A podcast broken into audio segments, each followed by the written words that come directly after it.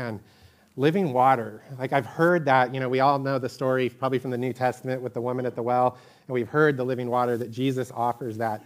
But um, I think it's something that he wants us to dive into a little bit more. Uh, ever since then, I, I, don't know if you guys have noticed, but a couple times Tersha and Cody up here over the last several weeks have referenced the living water, that Jesus is the living water. And I'm not going to do this justice because I can't remember who it was that said this, but somebody had a picture or a vision of this church with water flowing from it and nourishing the community. And that is so like on point with the living water that we read about in scripture. So my general philosophy is if you start hearing something talked about over and over, sometimes that's the Lord signaling that, hey, maybe you should take a look at that and, and, dive into that. So I've had the, the fortune of over the last several weeks just kind of thinking about it, reading different things. And I'm going to be honest, it took me on a journey that I did not expect. Uh, I was going to start, or I'm going to start with the story um, of the woman at the well in John chapter 4. But then I want to jump back and, and go on a journey back to the Old Testament where there's this vivid picture of the living water that was fulfilled in Jesus. And so everything points to Jesus the, the man, the person, um, the spirit that we were worshiping today, everything points to him. And uh, we're going to talk a little bit more about that. So let's pray before we keep going. Dear Jesus, my mind is jumping all over the place right now. Um, you are so good. Thank you so much for uh, just this time to be together, this time of worship. Thank you that you love us and we get to be in your presence. Um, Lord, today as we go through uh, the, these scriptures on living water, I just pray that you will work in each one of us, open our eyes to what we need to hear. Um, Lord, I pray that this will be a time where we feel drawn to you, invited to you, uh, and I pray that you will speak to us. In Jesus' name, amen. All right, so I'm going to um, try and quickly go through the story of the woman at the well in, in John chapter 4. And just to set it up, so this is uh, during the time of Jesus' earthly ministry, and he's starting to get a following. And the Pharisees are starting to hear about it. And if you have been around, you kind of know the Pharisees were people of that time that were very religious. They followed rules, they really held to the Old Testament law. They even had oral traditions that weren't necessarily biblical or scriptural or given to them by God that they were holding to. And they would hold people to these things. And, you know, in modern day, we might call that a legalistic type of Christian or a legalistic type of a follower of Christ. They didn't like what Jesus was doing. They didn't like that he had this following um, that was growing and growing and growing. And so Jesus was going to get out of town. Um, it wasn't the right time for him to come face to face with the Pharisees, have the confrontation. So he was going to go north from Judea to Galilee. And this is one of the most important things in this passage is he chose to take the short route and go straight through Samaria to get to Galilee. But the thing that was happening at this time was Jews and Samaritans didn't get along. I think we've all heard of that, um, you know, as we've studied the Bible. And it goes way back hundreds and hundreds of years when the Israelites were in captivity. Um, you had a big section of the Jewish population, and then uh, as the kings would conquer them, they started interspersing different nations and peoples together. And so you had Jews and Samaritans that started um, getting together, like marrying and having children. The people that were like the staunch, you know, Jews, the pure line of the Jews, they looked at these people as, ah, you're a mixed breed. Like, so we kind of view you as lesser than. And there were always these fights going between them. The other thing is there was a difference in worship. So the, the Samaritans, they believed that you go to this place on the mountain, actually right around where this story takes place, and that's where you worship God. Whereas the Israelites, they were like, no, you are in the physical temple. The temple is where you go to worship. And there were some other differences in, in kind of who and how they worshiped. Um, so they were at odds, a group that were, that were at odds. So the Jews and the Samaritans did not like each other. They kept away from each other. So normally the route would be, if you're going from Judea to Galilee, it would kind of be like coming up from the valley. You'd get up to um, maybe Calabasas and you'd cut over go to the 118 all the way around, and then come out in Thousand Oaks and then keep going north, like if you wanted to avoid Westlake. That's normally the path. They would go up, cross the Jordan River, go north, cross the Jordan again, and then they'd be up in Galilee, all to avoid interacting with the Samaritans. And I don't mean to spend a lot of time on this, but I think it's important to know Jesus said, I'm going straight through Samaria. And the reason he did it is he had a divine appointment with this woman at the well that's a Samaritan. This tells you all sorts of things about Jesus right there. Um, that could be a whole other, sermon. But he does not care what your background is, what you've done, anything like that. He has a desire to know you and to offer you living water. Amen. So that's what was happening there. Okay, that's the first six verses. I'm going to have to like pick this up. Um, so we're going to have on the screen um, verses 7 through 15, I think. There we go. Uh, so just to read this. So a, a woman from Samaria came to draw water.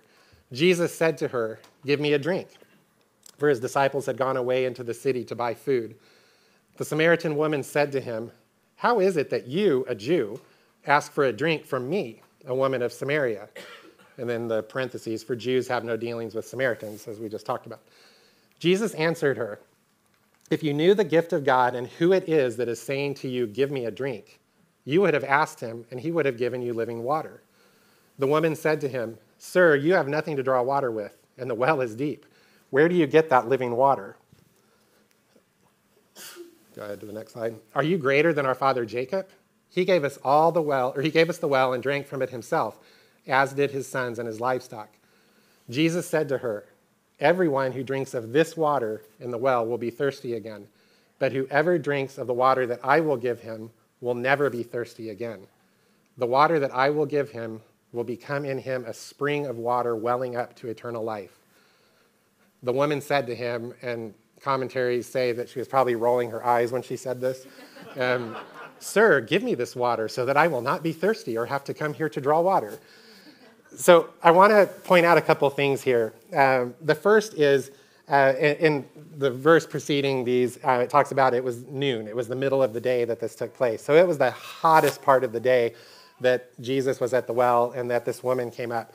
Um, historians will tell you that during that time period, the women would come to get water, so they're carrying these big water jars. They would come in the morning or in the evening when it's cool. They wouldn't come in the middle of the day.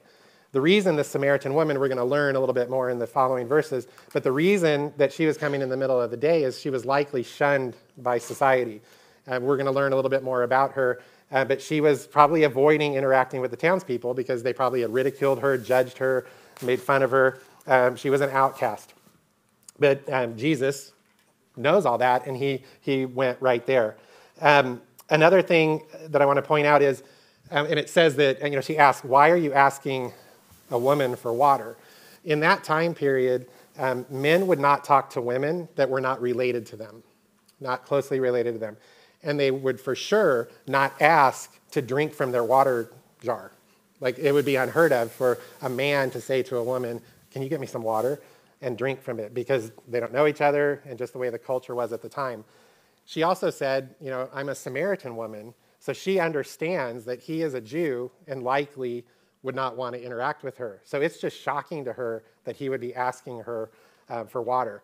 And this, to me, again, points out to who Jesus is. Um, Jesus is one who does not care your background. He wants you. It does not matter what you've done, what country you come from, anything. He wants you. Um, so then it says that he offers her the living water of salvation, and, and um, you know, she kind of questions what that is. Um, in the next couple of verses, uh, Jesus then says, Hey, go get your husband and tell him to come up here to the well. And she replies and says, Well, I have no husband. And then um, these verses pick up. Jesus says to her, You are right in saying, I have no husband, for you have had five husbands, and the one you now have is not your husband. What you have said is true. So I don't know about you, but if I was that woman, it would be like, okay, this, this is a little, little different than I was expecting. So she replies and says, Sir, I perceive that you are a prophet. You think? Like that's, that's a pretty good thing. Then she goes in and she says, Our fathers worshiped on this mountain, but you say that in Jerusalem is the place where people ought to worship. So, what she's doing here is she's pointing out that the Samaritans believe worship is up on the mountain, but Jesus, or, well, she doesn't know his name yet, but she says to this man, as a Jew, you believe that Jerusalem, where the temple was, is where you ought to worship. So Jesus replies here with something that I think is very, very powerful. He says, Woman, believe me, the hour is coming when neither on this mountain nor in Jerusalem will you worship the Father. You worship what you do not know. And that's a kind of a statement to some of the practices the Samaritans had gotten into. We worship what we know, for salvation is from the Jews, meaning it's going to descend um, from them. But the hour is coming and is now here when the true worshipers will worship the Father in spirit and truth. So it's no longer going to be a location or a place where, where worship has to take place. For the Father is seeking people to worship him. Keeps going and says, God is spirit, and those who worship him must worship in spirit and truth. So now the woman's probably shaken up a little bit. It's like, who is this man that's talking to me? So she says, I know that Messiah is coming, he who is called Christ. When he comes, he will tell us all things. So she still doesn't know quite who he is. And then he says this statement I who speak to you am he. He just made a huge, bold statement that he is the Messiah, the Christ that they're waiting for.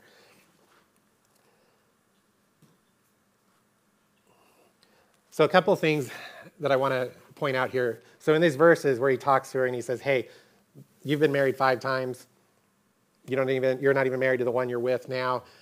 It just reminds us God knows everything about us. Jesus knows all there is to know. He knows that there's a reason that she was continually trying to find significance in other men. She'd been married five times, was with another man. He knew the longings of her heart, he knew what was going on.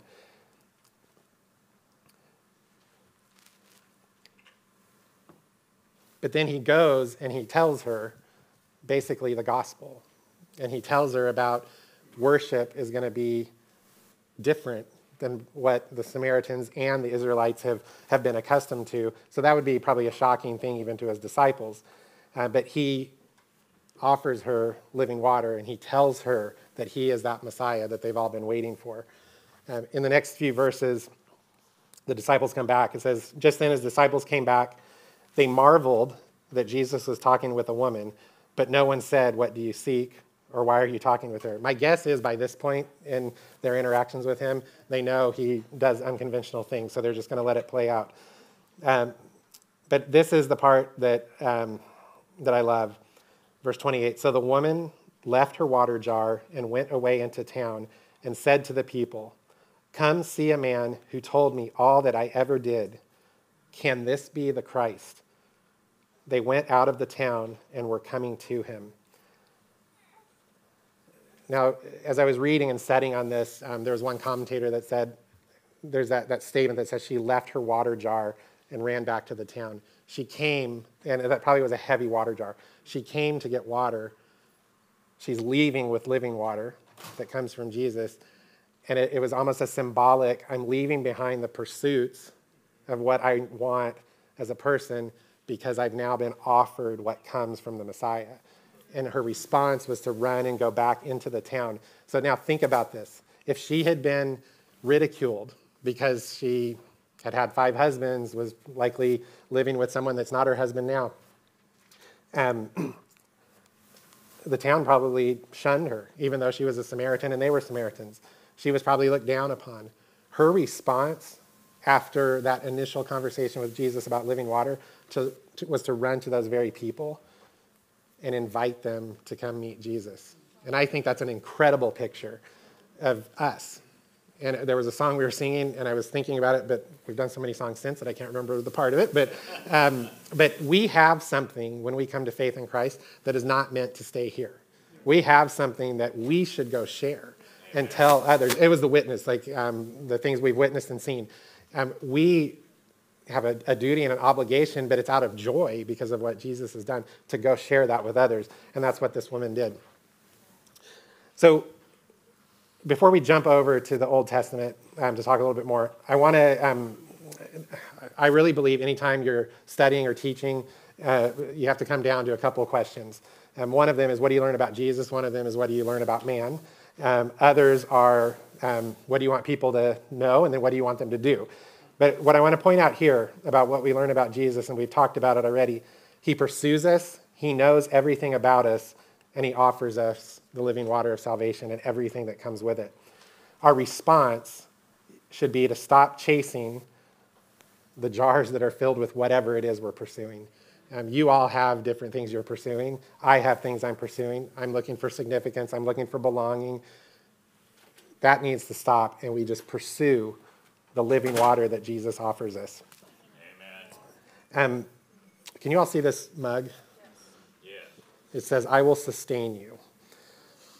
This mug throws me every time I'm cleaning it. It's one of Tayden's favorites. Um, and I don't know if it's saying that the coffee will sustain you or if it's meant to be like Jesus speaking, but I don't see quotes or Jesus' name on it. So I'm always wondering what my wife is um, trying to get out of this cup.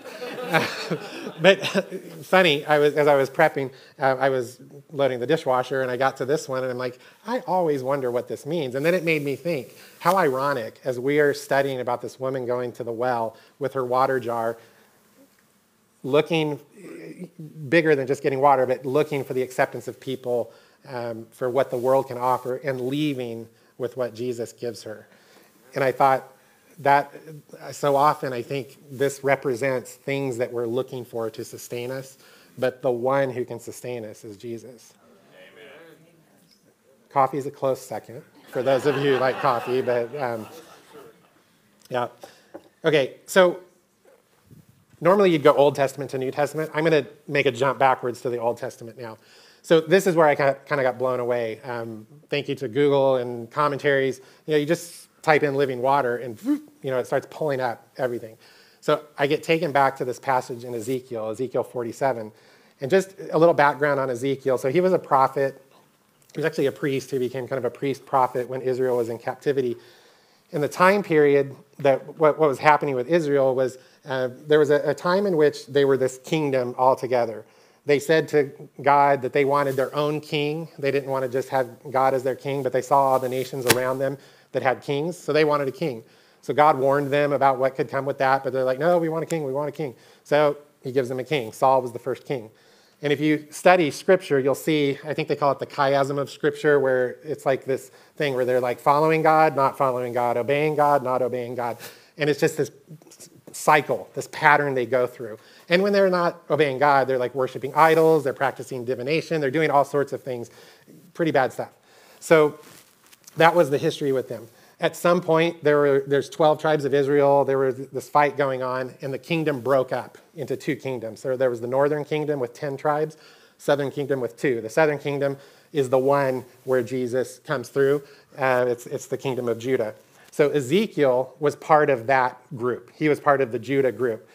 And so when Israel got split, they were their own kingdoms and they had kings and you know they had times of prosperity and times where they weren't doing well. Then they were really fighting with each other and eventually they both got conquered by other nations. So the Assyrians conquered the northern kingdom and then Babylon conquered the southern kingdom. And they go into this whole big period of exile where they're in exile. And it was a really trying and desolate time for the people of Israel.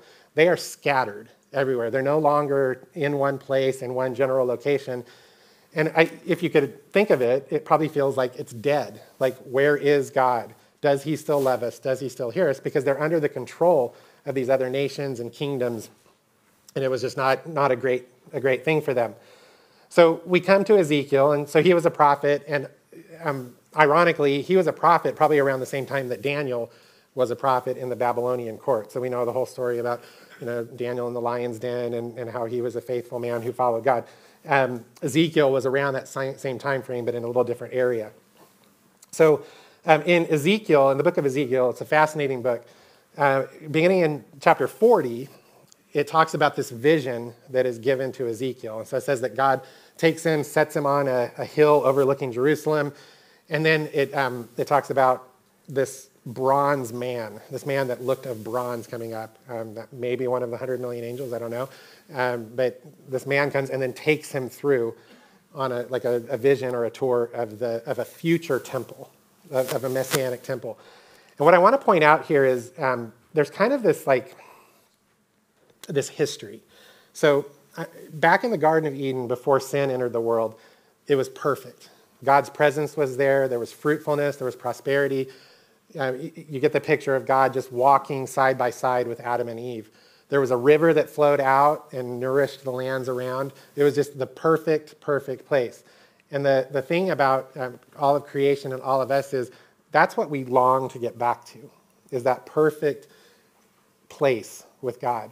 So sin enters the world, and we, there's a whole long history, but eventually, after um, the Israelites were in captivity in Egypt, Moses gets them out.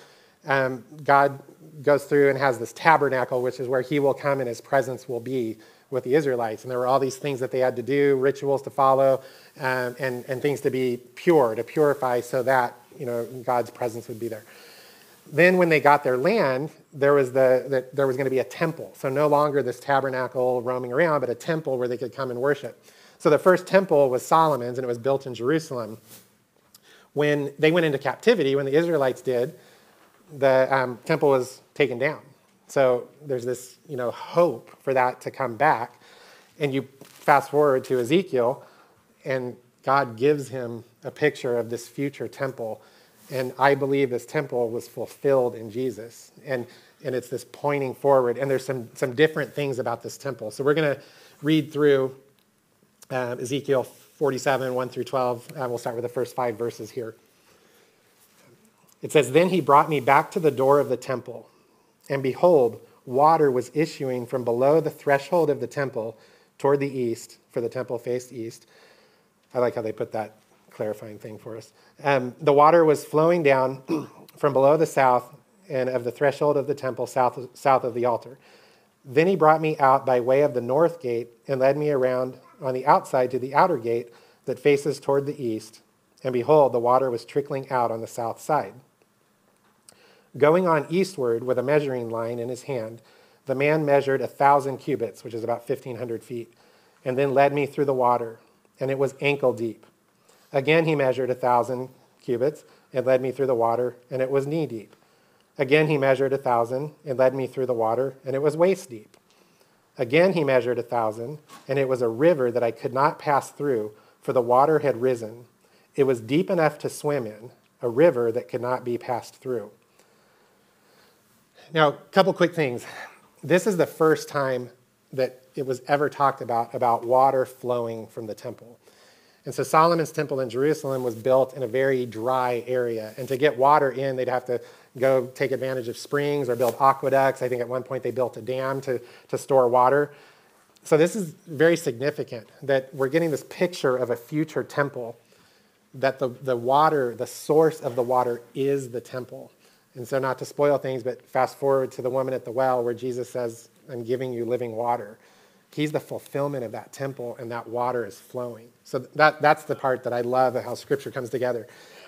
Um, I want to just bring up real quick um, there's a, a, vacation spot our family likes to go to um, in Mexico. And a few years ago, I took Caleb out there, um, and then Tate and I were just out there too. But the water um, outside the hotel you can go out so far and the water's only up to not even your full chest. And so you can go and you can stand there and you're ankle deep and the water's beautiful. You go out a little farther, you start seeing fish and different things. But it, it, that's the closest thing I can picture to this of, of, this trickle of water coming from the temple and it's slowly um, growing in depth and the fullness of that water. I'm going to come back to that um, in a little bit. Verse 6 continues the angel or the man of bronze, said to me, Son of man, have you seen this? Then he led me back to the bank of the river. As I went back, I saw on the bank of the river very many trees on the one side and on the other. And he said to me, This water flows toward the eastern region and goes down into the uh, Araba or Araba and enters the sea. And just that sea that it's referencing is the Dead Sea, which is a salt sea where no life lives. When the water flows into the sea, the water will become fresh. And wherever the river goes, every living creature that swarms will live, and there will be very many fish. For this water goes there that the waters of the sea may become fresh. So everything will live where the river goes. Does that set off bells in your head? Right. Where the water goes, there is life. Where the water goes, there is life. When Jesus says to the woman at the well, I'm offering you a living water, he is offering her life, he is offering her salvation.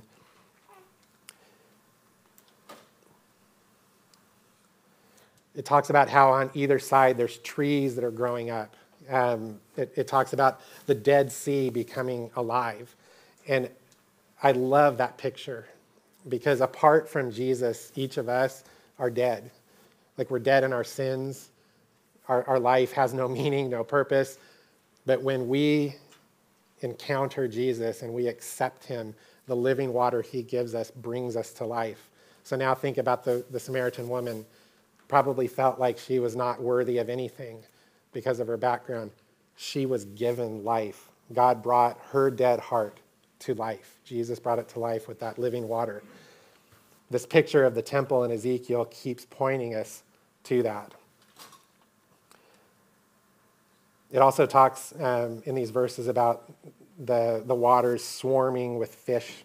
Um, you just get this picture of, of, of Jesus, uh, that, that river flowing, and just so many people getting life, gaining life because, because of him. Um, the last few verses in this passage, uh, verses 10 through 12. Fishermen will stand beside the sea. From Engedi to Eneglaim, it will be a place for the spreading of nets. Its fish will be of very many kinds, like the fish of the great sea. But its swamps and marshes will not become fresh, they are left to be salt. And on the banks, on both sides of the river, there will grow all kinds of trees for food.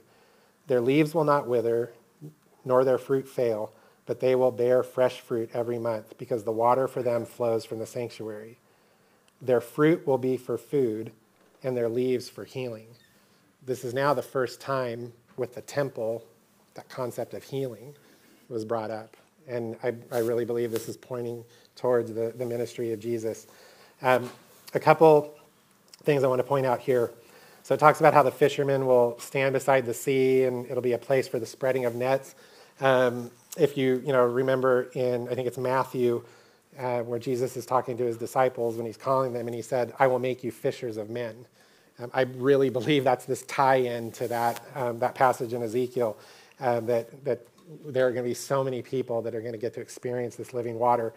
Um, another thing that I, I, want to point out talks about how there's going to be fish of different sizes and um, many different kinds.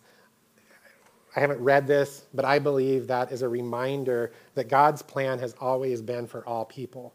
Um, a lot of times in the Old Testament, you know, we think of like, oh, well, it's the Israelite nation, that that's God's chosen people that was God's chosen people that he wanted to put blessing into so they would bless the world to bring people to him. It wasn't meant to stop with them. I think this vision that Ezekiel's having, where it talks about there's going to be fish of many different kinds, is a, a clear reference to there's going to be people from every tribe, tongue, nation that come to the Lord and that we're going to be worshiping with in heaven for all of eternity. Um, it talks about the marshes, how the, the marshes are dead and there's nothing, nothing there. It's a reminder that life only happens where the river flows. So if the river's not flowing, it's not going to grow. And I think that was left in there or put in there as this vision that it's through Jesus and his living water that we will have life. Where that water does not flow, there is no life. And so it points us back to Jesus. Um, it also talks about how um, the, there will be fruit for food and, and the leaves for healing. And it talks about the water is flowing from the sanctuary, and, and that's where the, the fruit is growing.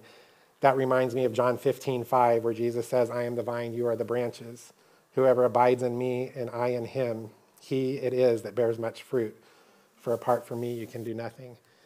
I just feel like this entire passage in Ezekiel is pointing us to the work and person of Jesus. It's saying, forget about the physical temple. Yes, it would be great to have that rebuilt. It's great to have houses of worship where we come together. But when we experience the living water of Jesus, that temple comes to us. And there's a verse that, that goes on where it talks about, um, uh, I think it's John 7, where Jesus says, um, If anyone thirsts, let him come to me and drink. Whoever believes in me, as the scripture has said, out of his heart will flow rivers of living water. So we get to carry that on with what Jesus is doing. Uh, but I want to I want to talk about a couple things here um, about the water growing in depth. I think there's a, a, clear invitation from the Lord for us to jump into the water, to dive into that water. Sorry. but a, a, lot of us, I think, like the ankle deep water because we go there and it is refreshing, but we still have control. Like I can choose to do whatever I want. It's not dangerous. I go out even up to my knees. It's fine. I go to my waist. It's fine. Um, I mentioned this place in Mexico that we've gone. So Caleb and I were there a few years ago, and we went snorkeling. Um, I'm just going to say it. Caleb saved my life, so thank you, Caleb. Um, we kayaked out to this beach, and then we were snorkeling, and I get lost when I snorkel because I get so amazed that you can be on top of the water. It just looks like water. You get under the water, and instantly you're transformed to another world. There's like fish everywhere, there's coral, there's growth, everything that is just all around underneath the water. So we're going along, and we eventually get past the red flag up on the cliff uh, that you're not supposed to go past. And um, I want to turn around and come back, and the current is going against me. And I'm like, oh no. and so I'm like huffing it. My fin falls off in deep water. I couldn't stand anywhere. So I'm like, I kind of come up and I see Caleb, and he comes and he pulls me he's bigger than me. He's taller than me, so he, he, maybe could still stand. But then he went down, got my fin, and then I was able to get back. But I just want to tell you, I believe that's what Jesus is calling us to. Because I will tell you, when you step in the water ankle deep, we just saw this a few weeks ago, there are small fish, this little. You go a little farther, they're a little bigger. You get a little deeper, they're a little bigger. You get out into the open water, they're big. The stuff you're looking at, blows you away. I believe that's the fullness of what Jesus wants to take us into. I think he's fine. Great. You see the little fish? That's great. I have so much more for you. I have so much more. Come out with me to where you have to let go and you have to grab your Caleb you know, to, to, to hold you. Um, a prophetic thing of Caleb being, you know, a Jesus man to me. um, but seriously, though, like there have been times where I've been in those very waters and I just cannot believe what I'm seeing. And I'm like, oh my goodness, Lord, what you have created is so amazing. And then you come out of the water and look around and nobody else sees it. But you get into that deep water where you cannot stand, where you have to relax and float, where you may have to grab a friend or the boat that's coming by um, to stabilize yourself. That is where Jesus wants us to be. He wants us to let go and to completely trust Him. And so I, I think today there's an invitation to every one of us. Um, I, I think there's different types of people in this room. There's people who have never experienced living water. There's people who have but are still standing in the ankle deep water. There's others that I know are swimming, um, and sometimes we have to call you back. But uh, you know, I, I, think we have everybody here. And I think sometimes what gets in the way, and this is where I come back um, to that opening of that, that song, where we don't feel worthy. We don't feel worthy to fully trust Jesus or to fully accept what he has offered us with this living water. But I want to tell you that he loves you and he wants to give you that living water. Uh, there's a, a, slide that we put together. Um, not that one. Next one, that one, thank you. So on the top here are some characters from the, um, from the Old Testament, one from the New. Uh, but Abraham and Sarah. So these are the two that God went to Abraham and he said, I'm going to make of you a great nation. Through you, all peoples of the world will be blessed. Abraham and Sarah couldn't have kids at the time, so they had to trust God. Sarah was like, oh, I'm getting old. This isn't going to happen. Offered to have Abraham sleep, and his name was Abram at the time, sleep with their maidservant. So he did, had a son. God's like, that's not the one. So they were doubting God. They took things into their own hand. Moses, he murdered an Egyptian and then had to go on the run uh, because they were um, persecuting the, the Jews that were in captivity. When God then came to him and said, I'm going to use you to lead the people out, he doubted. Like, me? How, how could you use me? Rahab in Joshua 2, Rahab the prostitute. That's how she's referred to in Scripture. Uh, we'll see in a minute how important she is. David, King David, he was an adulterer, and to cover up the adultery, he arranged to have the woman's husband killed in battle. Paul, his name was Saul at the time, the persecutor of the Christian church. He actually approved the execution of people. He persecuted the Christian church. He was a Pharisee. On the next slide, I want you to understand that God changes those labels and rewrites those stories. So, Abraham and Sarah, Hebrews 11, they're called a man and a woman of faith. Moses is also in Hebrews 11, a man of faith. Rahab, also Hebrews 11, a woman of faith. Another thing to point out, she's the great grandmother of David, and his descendant is Jesus. David, in Acts, you read a reference back to the Old Testament that he's a man after God's own heart. It was his line that resulted in Jesus. And then Paul, he's now a Christ follower and an equiper of the Christian church. And you can't even put the references, there's so many. He's written so many books to the churches of the New Testament. If you ever feel like you're not worthy to come to Jesus, look right up here. I titled this, I think, Mess Ups to Saints um, on the, the image. Every one of these people had messed up, but God, He cares about your mess ups, but He's not limited by your mess ups. He can still do amazing things and use you. The people He uses are not the person that went through you know, eight years of ministry school, never blew it. He uses them, sorry. But he, he doesn't just use them. He uses the people that have come to the point of understanding their need for Jesus. And that, think about, like, I think every one, is, uh, one of us has a story to tell. Every one of us has made mistakes that we regret. Jesus took us and offered us living water, salvation, offered us a chance to play a part in what he's doing. And amazing things can happen. And I think every one of us could be a testimony to the faithfulness and the goodness of God and how he works through us. So I just want you to, as we close, and the worship team comes back up, um, I just want you to think about that invitation. Jesus is offering you living water. He's offering you salvation. He's offering you a chance to play a part in what he's doing. Um, that, the close of that song, Living Water, and we're not going to sing it, but I just want these last words. It says, Have you heard about a man named Jesus? He's the way, the truth, the life. Stretched out his arms on a rugged cross and paid every sinner's price. That's every one of us. So when you're tired of all your running, you don't have to run no more. You can leave it all behind you. Just believe and be reborn. And then it says, See that cross up on the steeple, so pointing to churches. Hear that sweet forgiveness song. Come join the Jesus people. This is where your heart belongs. So today I want to put that invitation out there. If you've never joined the Jesus people, join today. If you've joined the Jesus people, but you're still standing in ankle or knee deep water, dive in. Dive in. Uh, I think we'll have people up here if you want to um, talk or get prayer or talk more about what it means to, to receive that living water, please do. Uh, but thank you.